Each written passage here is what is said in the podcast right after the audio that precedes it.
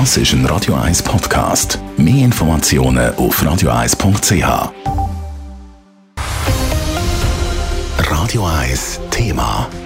1700 Leute braucht es in der Schweiz für Impfberatungen und dann braucht es auch noch Personal für zusätzliche Impfmobile. Das alles ist Teil von der Impfoffensive, die der Bundesrat gestern kommuniziert hat. Jetzt liegt der Ball bei den Kantonen. Die haben schon gestern Abend Bedenken geäußert, ob das viele Gesundheitspersonal überhaupt kann auftrieben werden kann. Raphael Wallimann hat bei den Zürcher Gesundheitsinstitutionen angefragt, ob die überhaupt noch Personal abtreten können. Der Zürcher Regierungsrat hat während der Konsultation ausgerechnet, dass es mit der Impfoffensive vom Bund im Kanton Zürich 30 mobile Impfstationen braucht. Aktuell gibt es nur gerade vier Impfbüsse.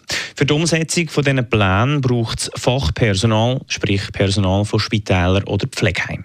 Es ist nicht das erste Mal in dieser Corona-Pandemie, dass Pflegepersonal eine zusätzliche Aufgabe neben dem alltäglichen Job bekommt.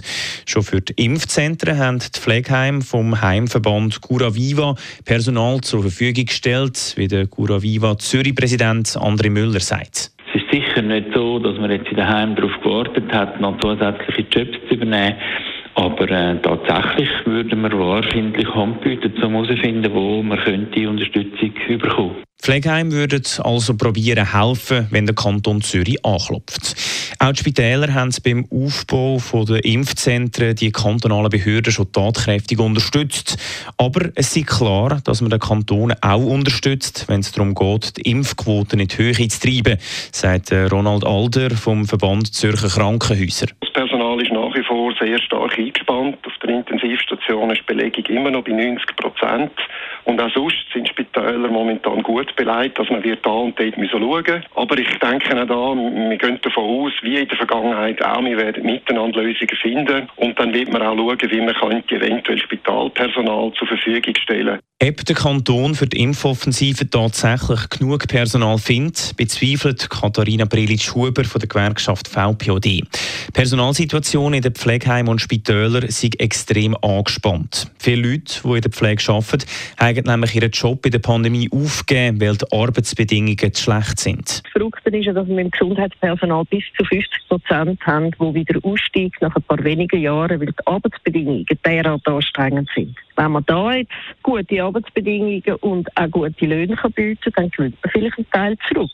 Katharina Prelitsch-Huber glaubt also, wir können das nötige Personal nur auftreiben, wenn den Angestellten auch eine Perspektive geboten wird, sprich einen besseren Lohn und bessere Arbeitsbedingungen. Wie der Kanton Zürich die Impfoffensive vom Bund effektiv umsetzt, ist noch unklar. Gestern hat es auf Anfrage geheissen, dass man das Ganze jetzt analysieren und dann wieder kommuniziert, sobald man mehr weiß. Raphael Wallimann, Radio 1.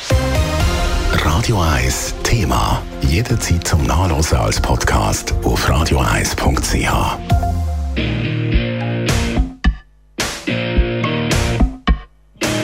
Radio 1 ist Ihre Newsender. Wenn Sie wichtige Informationen oder Hinweise haben, rufen Sie uns an auf 044 208 1111 oder schreiben Sie uns auf redaktion.radio1.ch.